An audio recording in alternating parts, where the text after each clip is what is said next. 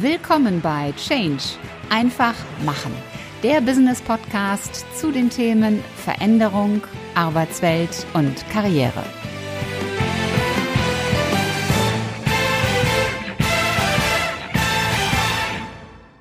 Hallo, liebe Podcast-Community. Hallo, liebe Zuschauer und Zuhörer. Herzlich willkommen zu einer neuen Episode in deinem Business-Podcast Change einfach machen.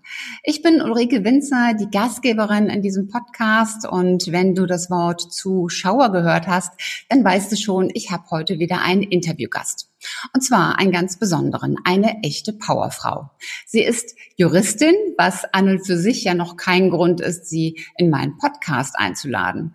Was sie aber so besonders macht, ist, dass sie das Thema Recht so einzigartig erklärt, dass Mensch das auch versteht.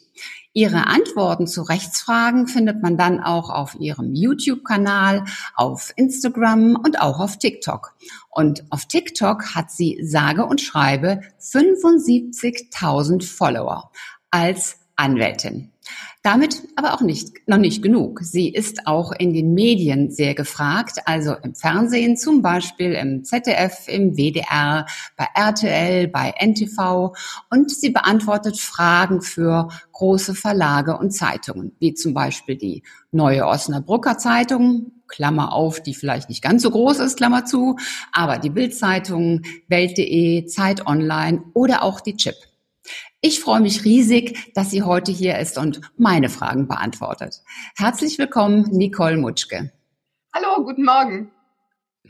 Ja, liebe Nicole, ich habe ja so ein bisschen jetzt schon über dich erzählt und in der Regel bitte ich auch meine Gäste, dass sie noch mal ein bisschen mehr über sich erzählen und sich vorstellen. Wer bist du? Was tust du?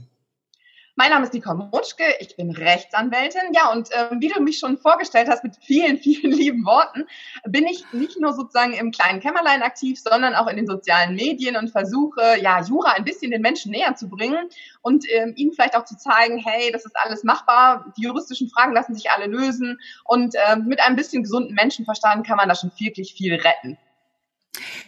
Das glaube ich dir aufs Wort. Ähm, du hast ja in Köln studiert wie ging danach dein Weg weiter, nach deinem Examen? Ja, ich ähm, habe erstmal ähm, in Marburg angefangen zu studieren, war dann zwischendurch in Spanien, habe da gearbeitet an der Universität und in einer Kanzlei, ähm, habe dann ähm, in Düsseldorf äh, weitergemacht, äh, habe in Düsseldorf in äh, Kanzleien gearbeitet, insgesamt in drei Kanzleien. Und nach zehn Jahren als Angestellte habe ich dann irgendwann gedacht, Mensch, ähm, ich fand bei der einen Kanzlei das eine ganz gut und bei einer anderen Kanzlei wieder was anderes. Und dann habe ich irgendwann gedacht, hm, ich möchte das doch jetzt einfach mal selber versuchen und ähm, ja die beste Mischung sozusagen machen aus dem, was ich aus meinem Lebensweg bis dahin gelernt habe und habe mich dann 2010 selbstständig gemacht. Mhm. Jetzt hast du gesagt, Kanzleien. Es, es, gibt ja auch viele Juristen, also zum Beispiel Arbeitsrechtler, die dann in großen Konzernen tätig sind und zum Beispiel Personalabteilungen, Leitungen leiten. Kam so ein, so ein Weg in, in einen Konzern, kam sowas für dich nie in Frage? Nein, ehrlich gesagt nicht. Also ähm, von Anfang an wollte ich unbedingt Anwalt werden. Ich habe auch schon während des Studiums in Anwaltskanzleien gejobbt, also sprich mir das angeguckt. Ich fand das Studium ehrlich gesagt ziemlich dröge und habe auch gedacht, hm, ist das so wirklich das Richtige für mich? Und ähm, ja, bevor ich dann gedacht habe, Mensch, äh, vielleicht ist es das doch nicht, habe ich gedacht, ich fange jetzt einfach mal in der Kanzlei an zu, zu jobben und gucke mir an, wie so der Alltag als Anwalt aussieht. Ne? So nach dem Motto, mhm. ja, Studium ist natürlich auch wichtig, aber ist natürlich eine sehr begrenzte Zeit und den Rest meines Lebens bin ich dann ja Anwalt. Und deshalb habe ich mir das mal angeguckt und äh, das fand ich super. Und äh, das mhm. hat mir die richtige Power gegeben, dann zu sagen, hey, ich ziehe mein Studium dann sehr, sehr schnell durch, ähm, um dann eben als Anwalt arbeiten zu können. Und ähm, ich habe natürlich auch während meines Anwalts, äh, während, meines, während meiner Ausbildung ähm, zwischendurch mal in der Verwaltung gearbeitet und ich habe auch mal im Unternehmen gearbeitet.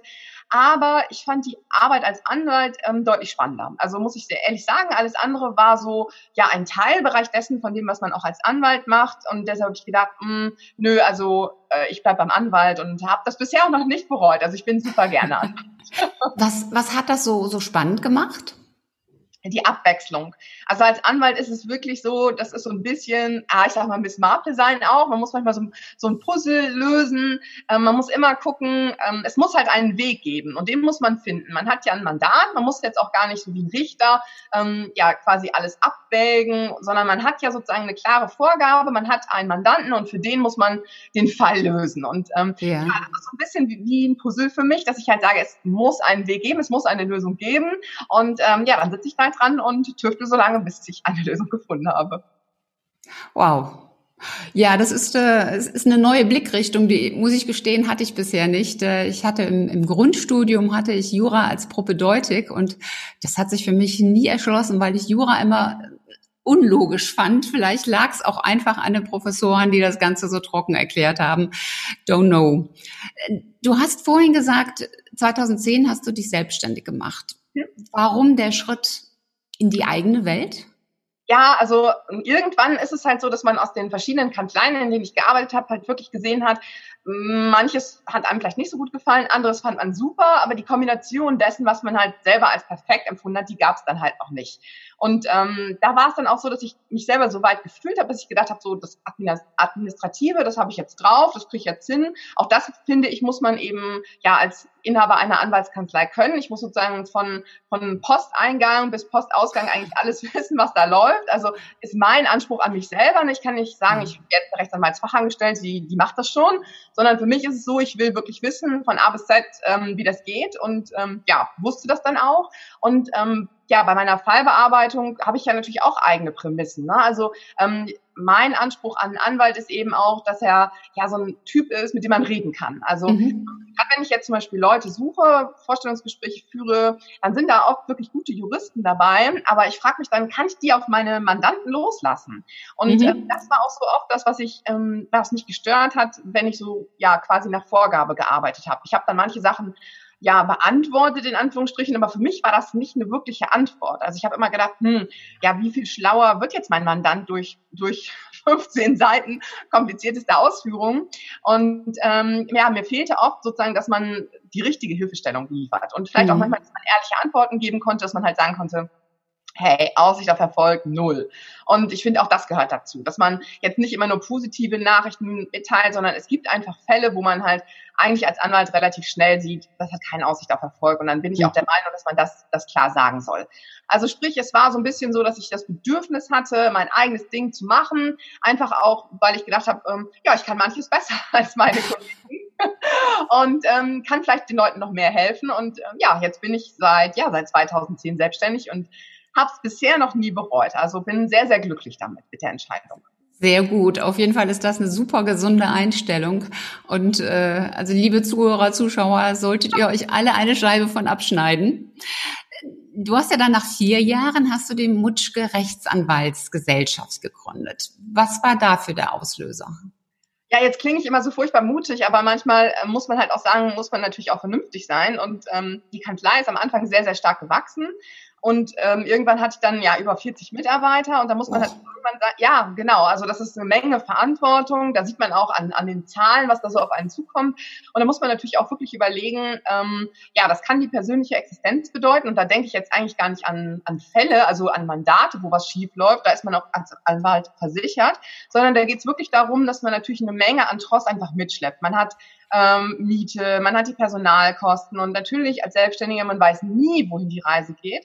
Und deshalb habe ich irgendwann gedacht, na, das immer so auf meine eigenen Schultern zu machen. Ähm, nee, also ich halte es für vernünftiger, dass ich jetzt eine GmbH gründe, um eine Absicherung zu haben. Mhm. Und das, das ist auch so ein Punkt, ähm, ja, wo ich halt einfach sage, ich, ich kann natürlich besonders gut was weitergeben an Mandanten, wenn ich selber mal gemacht habe.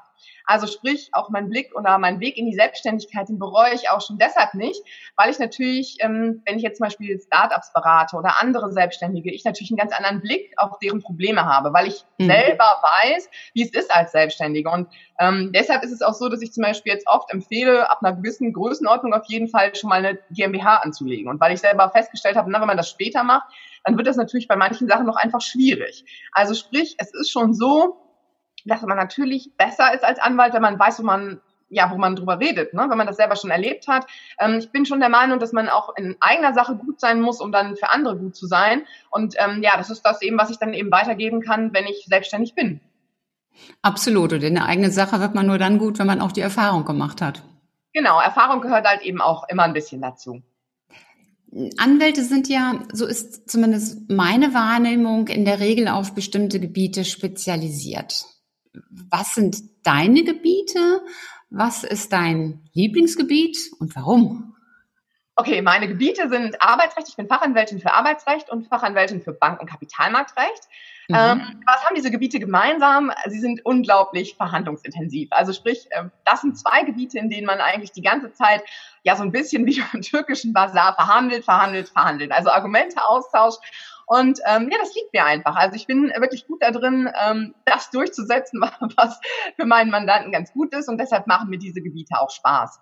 Aber anders als bei anderen ist es bei mir so, dass ich mit der Zeit halt gemerkt habe, mh, hm, also so dieses ganze Verbraucherthema, das ist immer noch so meins. Also sprich, ähm, es ist immer eher so dieses, ähm, dass ich Verbraucher gegen große Banken vertrete oder dass ich im Arbeitsrecht ähm, Arbeitnehmer vertrete und Arbeitgeber, dass ich halt so da so ein bisschen den, das Gleichgewicht halte, aber dass ich eben schon auch versuche, ja, diese, die schwächere Seite auch nicht aus den Augen zu verlieren. Ne? Dass ich da schon weiß, wie sind da die Positionen, das ist auch von einer Herausforderung her für mich schön. Das heißt, so dieser Grundsatz ist bei mir anders als vielleicht bei anderen gar nicht hin zur Spezialisierung auf ein bestimmtes Rechtsgebiet, sondern ich mag sozusagen die Arbeit, wenn es frickelig wird. Ne? Also wenn es ein bisschen, wenn es darum geht, dass man sich einarbeiten muss, ähm, dass man für ja für die richtige Seite kämpft. Also zurzeit mache ich ja ganz ganz viel mit Reiserecht, weil ich auch da finde, da gibt es wirklich richtig viele Ungerechtigkeiten. Also ähm, Thomas Cook Insolvenz sagt dir vielleicht auch was. Ähm, mhm. Fand ich halt richtig richtig unfassbar, dass der deutsche Gesetzgeber das EU-Recht in meinen Augen falsch umgesetzt hat.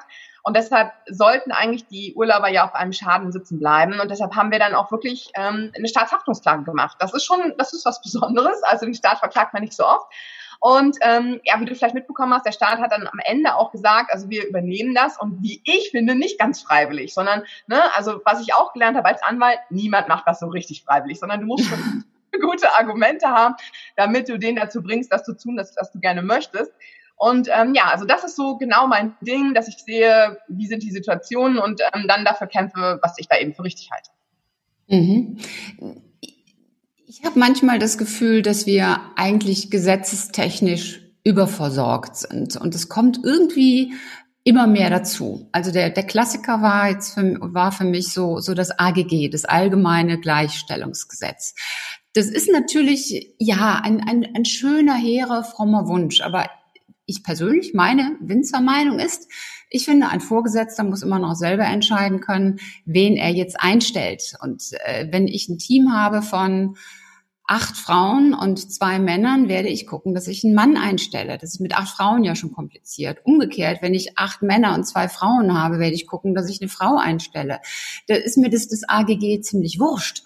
Und äh, vor allen Dingen muss es ja von der Chemie, vom menschlichen Zusammen von der Zusammenarbeit her passen. Und da spielt auch das AGG keine Rolle, weil das ist was, das, das kann man noch nicht messen. Wie siehst du so, solche Sachverhalte wie das AGG oder ähnliche? Da gibt's ja, gibt's ja weitere. Also ich finde, im Arbeitsrecht bist du noch in einem Bereich, ähm, in dem du ganz zufrieden sein kannst. Da ist wenig, relativ wenig Gesetz geregelt. Also freue dich, dass du nicht noch in anderen Bereichen unterwegs bist. Also das Arbeitsrecht ist bekannt dafür, dass es im Prinzip so dieses, ja, wir, wir diskutieren alles vor Gericht einfach aus und finden auch eine Lösung. Das ist so die Prämisse eigentlich ja im Arbeitsrecht, den Vergleich finden. Ne? Also weil man ja auch weiter zusammenarbeiten möchte, Arbeitgeber und Arbeitnehmer. Insofern mag ich das auch sehr gerne. Aber ich sehe schon, was du meinst, ähm, dass ja, der Ruf nach Gesetzen ist auf der einen Seite immer so, dass man sagt, wir haben zu wenig Gesetze, warum ist das denn nicht geregelt? Ne? Es ist ja auch ja der Deutsch, des Deutschen liebstes Kind, wir möchten alles gerne regeln. Mhm. Und manchmal ist es dann halt so, dass dann ähm, vielleicht gesagt wird, ja, unser Paragraphendschungel, es ist relativ undurchsichtig. Ähm, auch da sehe ich es als Anwalt ähm, ja ziemlich differenziert. Also ich sag mal, das erste Gesetz, was mich richtig genervt hat, das war die DSGVO, die Datenschutzgrundverordnung da, also das muss ich mal erwähnen, da habe ich mal gedacht, ähm, das ist sowas von übers Ziel hinausgeschossen. Und das heißt jetzt nicht als Anwalt, dass ich sozusagen nicht für den Datenschutz bin. Im Gegenteil, ne? wir sind ja sozusagen äh, sowieso dem Geheimnis, dem Mandatsgeheimnis unterworfen und damit habe ich überhaupt gar kein Problem. Aber ich fand ähm, oder finde, die Datenschutzgrundverordnung, ähm, die ist für Selbstständige weit, weit übers Ziel hinausgeschossen. Und die Anforderungen, die dargestellt werden, äh, die, wenn man sie praktisch umsetzen will, und das haben wir auch begleitet, äh, muss man sagen, also äh, unrealistisch. Ne? Und da war es so mhm. das erste Mal, dass ich gedacht habe, hm, Leute, wirklich, also ähm, Theorie und Praxis lagen da wirklich sehr, sehr weit auseinander. Ansonsten muss ich sagen, bin ich ganz zufrieden. Also in den allermeisten Fällen findet man halt einen Weg. Ähm, da muss man vielleicht mal ein bisschen nachdenken, aber äh, jetzt gerade im Arbeitsrecht und ähm, bei Einstellungen, ich finde, da geht's halt noch. Ne? Da kann man schon am Ende mhm. dazu kommen, auch mit dem richtigen Mittel den äh, ja, Bewerber nehmen zu dürfen, den man auch möchte. Manchmal ist es ein bisschen kompliziert, da gebe ich dir recht. Und ähm, Tendenz ist auch bei mir, dass ich sage, vielleicht haben wir zu viele Regelungen. Ähm, ich denke äh, gerade zum Beispiel bei TikTok werde ich öfter mal so praktische Sachen gefragt. Kindergeburtstag und Lebensmittel mitbringen, habe ich mich dann mal mit beschäftigen müssen und habe gedacht, okay, ich bringe keine Lebensmittel mehr mit, was der deutsche Gesetzgeber da so ähm, ja, für Tricks und äh, Fallen für äh, die lieben äh, eigentlich Nachbarn oder was auch immer, wer da was mitbringt, äh, auf Lager hat, ist schon interessant. Ähm, aber insgesamt bin ich ganz zufrieden, muss ich sagen. Also ich komme noch ganz gut klar. Mal sehen, wie sich weiterentwickelt. Aber ja, ich glaube, wenn man in irgendeinem Fall sich reinarbeitet, ähm, dann ist man, dann kann man das gut überblicken. Für, ich sag mal, jemand, der jetzt nicht Jurist ist, ist das manchmal kompliziert.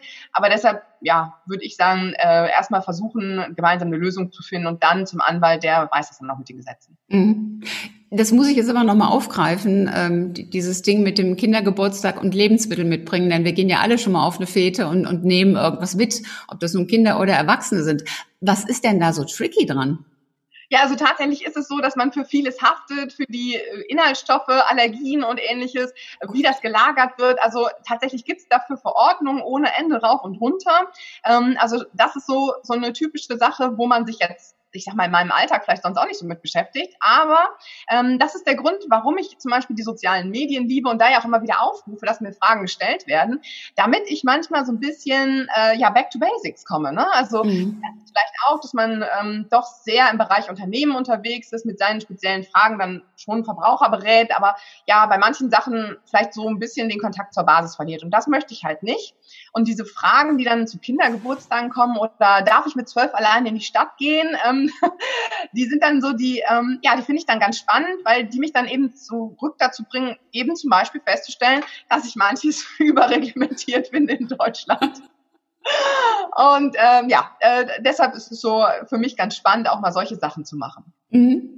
Jetzt sind wir ja mitten in der Digitalisierung, wir sind auch mitten in Corona, aber Digitalisierung. Und es gibt ja auch mittlerweile ähm, so Plattformen wie Advocado, wobei mich das eher an eine Avocado erinnert als was Anwaltliches.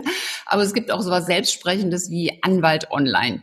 Wie digital affin sind denn die Menschen, die juristischen Rat suchen? Also für mich, die natürlich zu mir kommen, muss ich feststellen, die, sie werden immer affiner. Also tatsächlich ist es so, dass ich glaube, dass, dass ähm, je jünger unsere Mandanten werden, desto digitaler sind sie, desto digitaler mhm. sind sie unterwegs. Ähm, tatsächlich zum Beispiel, wie schon öfter jetzt erwähnt, TikTok ist so ein Medium, wo ich sehe, da kommen tausend Fragen, da, da wird diskutiert, da ist richtig was los, ähm, was man ja jetzt zum Beispiel auf Facebook, was ich eher empfinde für ein älteres Publikum, so schon gar nicht mehr so hat. Also da ist man viel, viel schüchterner, viel, viel überlegter.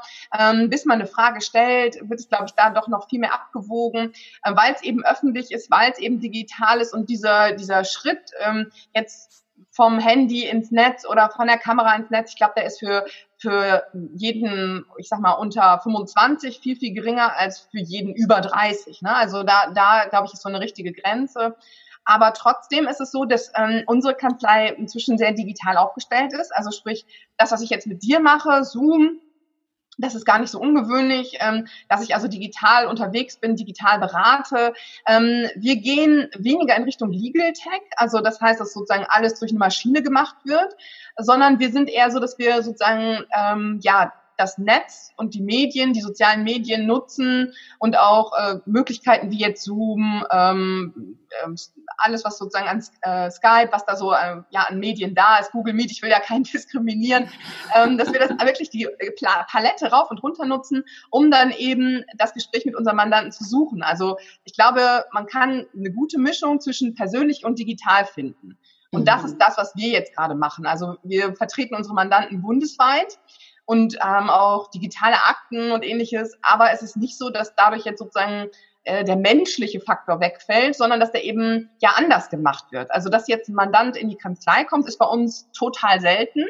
Dass wir aber zu unseren Mandanten Kontakt haben, eben via Kamera oder via Telefon oder ähm, einfach Internet, also E-Mail, das ist äh, ganz normal für uns. Und ich glaube, das ist so die Zukunft, wo es hingeht, ähm, dass man sich eher den Anwalt sucht, äh, wo die Chemie passt, hattest du jetzt schon gerade gesagt beim, beim ähm, Personalgespräch. Und ähm, dass man da nicht mehr guckt, wer ist jetzt bei mir im Ort um die Ecke, sondern dass man es eben auf andere Weise macht. Und ähm, da bin ich genau wie beim Personal. Ne? Ich finde es gar nicht was anderes, ob ich jetzt jemanden einstelle als Mitarbeiter oder ob ich mir einen Anwalt suche. Mhm. Ähm, ich finde, es muss einfach so sein, dass der dir gegenüber sitzt, dass du sagst, dem vertraue ich, dem traue ich das auch zu, dass der das rockt.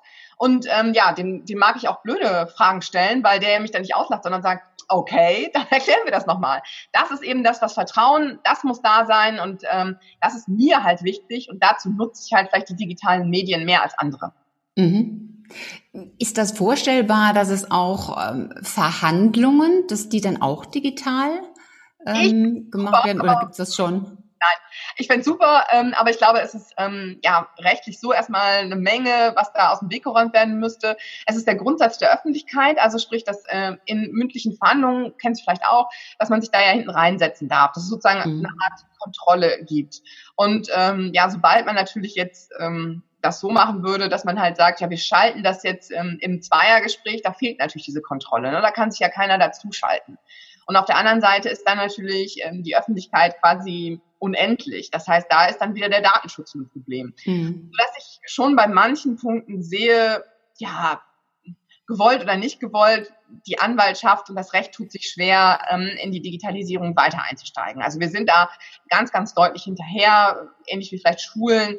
Ähm, ich glaube, wir Anwälte sollten da oder wir Juristen, auch die Richter, sollten da wirklich dran sein, dass das weiter vorangetrieben wird, denn da sehe ich die Zukunft.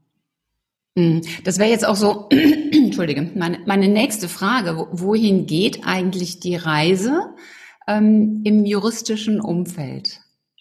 Ja, ich glaube, es ist so zweigeteilt. Ich glaube, die Legal Tags, die es schon gibt, ähm, die werden sich durchsetzen setzen, also was so einfache Fallstellungen angeht, wo man halt sagt, es ist Moment, mal gerade dazwischen Legal Text, vielleicht erklärst du das noch, weil das vielleicht nicht jeder weiß. Also eigentlich, das sind so ähm, einfache Plattformen, wo man äh, zwei, drei Fragen beantwortet und am Ende dann ähm, auch ein fertiges Schreiben bekommt. Mhm. Ich glaube, das wird ähm, bei einfachen Sachverhalten wird es so bleiben. Also zum Beispiel vielleicht kennst du das bei Flugverspätung. Ich will jetzt gar keinen nennen, der das jetzt so betreibt, aber immer wenn ein Flug verspätet ist, dann gibt es nach EU-Recht ähm, eine Entschädigung, die ist auch genau festgelegt. Das ist also wirklich ähm, nicht so schwierig. Da gibt es schon einige Plattformen, die das machen und ähm, finde ich auch okay.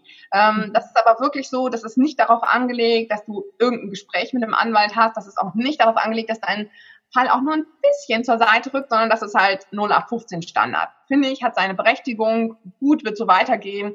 Das ist aber nicht so das, worauf ich ziele. Also finde ich eine interessante Geschichte, habe ich auch drüber nachgedacht, aber ähm, ich bin eher der zwischenmenschliche Typ. Also sprich, ich möchte noch mit meinen Mandanten reden, digital gerne. Ähm, ich bin auch noch für Verhandlungen. Ich diskutiere auch noch gerne mit Gegnern, ich tüftel ja noch gerne. Also sprich, für mich ist es schon so, dass ich sage, ich möchte eine echte Hilfestellung leisten und wenn man dann eine Frage hat, dann, dann will ich halt auch für den da sein. Also sprich, ähm, ich glaube, ich bin ja klassischer unterwegs, als man so meint, nur eben mit den modernen Mitteln. Und ähm, das ist, glaube ich, auch das, was ich eben ähm, lerne aus den sozialen Medien, von dem, was auch sozusagen ja die jüngeren Leute, die jetzt sozusagen uns dann in, in der nächsten Generation ersetzen werden, was da auch, glaube ich, schon drauf haben und praktizieren. Und ähm, wo ich halt sage, mhm. ja, finde ich, finde ich super, dass die das so machen. Ähm, da bin ich dabei. Mhm. Ich habe als Corona so losging, beziehungsweise als, als der, die, die, die, die Sperren losgingen, habe ich in der Zeitung gelesen, dass in Berlin die Justiz im Grunde völlig brach liegt, weil die Richter und alle, die äh, bei den Gerichten mitarbeiten, äh, die kannten die haben überhaupt keine Möglichkeit gehabt, Homeoffice-mäßig zu arbeiten. A, weil sie überhaupt nicht die Ausstattung hatten. Und B, selbst wenn sie Laptops gehabt hätten, wären sie gar nicht an die Akten drangekommen, zumal die auch zum Teil überhaupt nicht digital vorhanden sind, sondern alles noch im Papierformat. heißt es nicht auch, dass selbst wenn die Juristen, die, die Anwälte jetzt alle digitaler und damit auch schneller werden, ähm, dass das dann am Ende vielleicht doch nicht so viel bringt, weil die, die, ähm, da ist es Jurisdiktion, ist das richtig? Weil die, die Gerichtsbarkeit, danke, weil die Gerichtsbarkeit völlig hinterherhinkt. Ja, das wird natürlich immer so sein, dass die Verwaltung uns jetzt nicht rechts überholt. Ähm, das muss man schon sagen. Aber ähm, es ist eben so, dass ähm, ja, ich glaube, dass man so ein bisschen so einen Wechselwirkungseffekt hat. Ne? Also wenn man, wenn natürlich die Anwälte digitaler werden ähm, und ja, zum Beispiel jetzt mit unserem Laptop ähm, vor Gericht erscheinen oder mit unserem Notebook, dann ist es schon so, dass ich äh, dann auch öfter mal von Richtern gefragt wurde, oh, ist eigentlich praktisch. Und ich dann sage, ja, das ist mega praktisch, das ist super. Ähm, dass natürlich so auch ein Gedankenanstoß kommt und in der nächsten Konferenz wird dann vielleicht schon vom Richter gesagt, Mensch, können wir das nicht auch mal machen? Also ich glaube, so durchs Leben, durchs Vorleben äh, wird es natürlich auch weitergetragen und ich glaube, manchmal ist der Effekt von, von unten nach oben funktioniert manchmal genauso gut wie von oben nach unten. Das ist so die eine Sache und wir sind natürlich auch schon ein bisschen digitaler unterwegs. Also es ist so, ähm, dass man inzwischen auch Akten digitalisieren darf durch externe Unternehmen. Das war uns lange, lange verboten, ähm, weil wir, oder war so ein Grenzbereich, wo wir eigentlich schon in die Strafbarkeit gerutscht haben wegen Verstoß gegen das Mandatsgeheimnis. Das dürfen wir immerhin jetzt. Wir haben jetzt auch das äh, BEA, also eine ja, Online-Übermittlung von Schriftsätzen ans Gericht. Das hat einige Zeit gedauert und es gab immer wieder äh, ja, Nachrichten, dass wir zurückgepfiffen wurden. Einige Gerichte haben auch ein bisschen länger gedauert, aber also wir kommen dahin und ähm, ich denke, jeder Schritt zählt. Ich bin da gar nicht so pessimistisch. Ich freue mich immer, wenn es weitergeht und äh, versuche halt von meiner Seite eben möglichst viel voranzutreiben. Das ist so das, was ich dazu sage. Und ich hoffe einfach, irgendwann wird es auch äh, die digitale Welt noch uns Juristen mehr erreichen. Sehr gut. Wenn, wenn du den Laptop mit hast, darfst du dann da auch irgendwie surfen und E-Mails bekommen?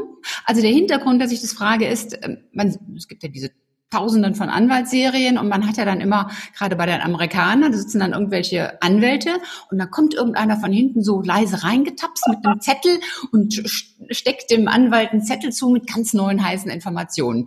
Das bräuchte man ja nicht mehr, wenn man da mit einem Laptop sitzen darf, der ins Netz kann. Dürft ja, ihr da ins Netz gehen? Ja, also das ist kein Problem. Ähm, natürlich auch wieder mit Verschlüsselung und allem drum und dran. Aber es ist bei uns auch eher so, also manches in den Anwaltsserien ist natürlich Quatsch, ehrlich gesagt. Also ähm, ich mache jetzt zum Beispiel in der Kanzlei ähm, fast nur Zivilrecht. Also wir, wir sind schon so ein bisschen aufgeteilt. Also ich habe jetzt zwei Kollegen, die hier mitarbeiten ähm, und die eine Anwältin macht auch Strafrecht. Ähm, ich mache jetzt viel Zivilrecht und da ist es sowieso so, dass so Überraschungen, so nach dem Motto, hey, und ich habe hier noch einen ganz neuen Vortrag. Er ist ähm, so juristisch gar nicht zulässig. Also man soll durch Schriftsätze die mündliche Verhandlung vorbereiten, dass da eben keiner überrascht ist und sagt, oh, was hat sie denn jetzt? Darauf konnte ich mich ja gar nicht vorbereiten.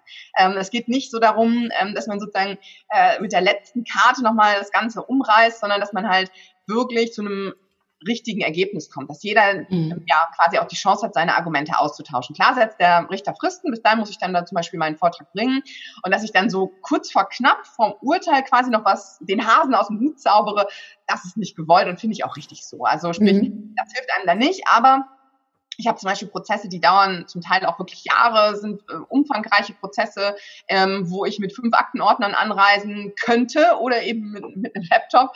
Und ähm, dann ist das schon ganz praktisch. Also ähm, ich arbeite immer noch so, so ein bisschen gemixt, weil ich eben natürlich mich aufs Gericht auch einstellen muss. Aber ähm, ich finde schon sehr praktisch diese digitale Welt. Soweit bis hierhin der erste Teil des Interviews mit Nicole Mutschke. Ich hoffe, du hast einige erfrischende Impulse und Ideen darüber bekommen, was die Herausforderungen des Anwalts in der heutigen Zeit sind. Und ich bin natürlich sehr happy, wenn du auch bei der Fortsetzung wieder mit dabei bist. Denn ich kann dir versprechen, es wird genauso erfrischend weitergehen. Das war's für heute. Ich hoffe, dass dir die Folge gefallen hat und dass du richtig tolle Impulse für dich mitnehmen konntest. Am besten sind immer drei ganz konkrete Dinge, die du sofort umsetzt und die dich weiterbringen. Und wenn du drei Menschen kennst, die von diesen Impulsen ebenfalls profitieren, dann teil doch einfach die Folge mit ihnen. Hat dir diese Episode gefallen? Hinterlass mir gerne eine 5-Sterne-Bewertung und eine Rezension bei iTunes. Und am besten abonniere auch gleich den Kanal, damit du keine Folge mehr versäumst. Wenn du Fragen hast oder Ideen, Anregungen, Verbesserungsvorschläge oder Themenwünsche, dann schick mir gerne eine Nachricht. Alle Kontaktdaten zu mir findest du in den Show Notes. Und ich hoffe natürlich, dass du auch beim nächsten Mal wieder mit dabei bist. Bis dahin, sei großartig, mach einfach Change. Deine Ulrike Winzer.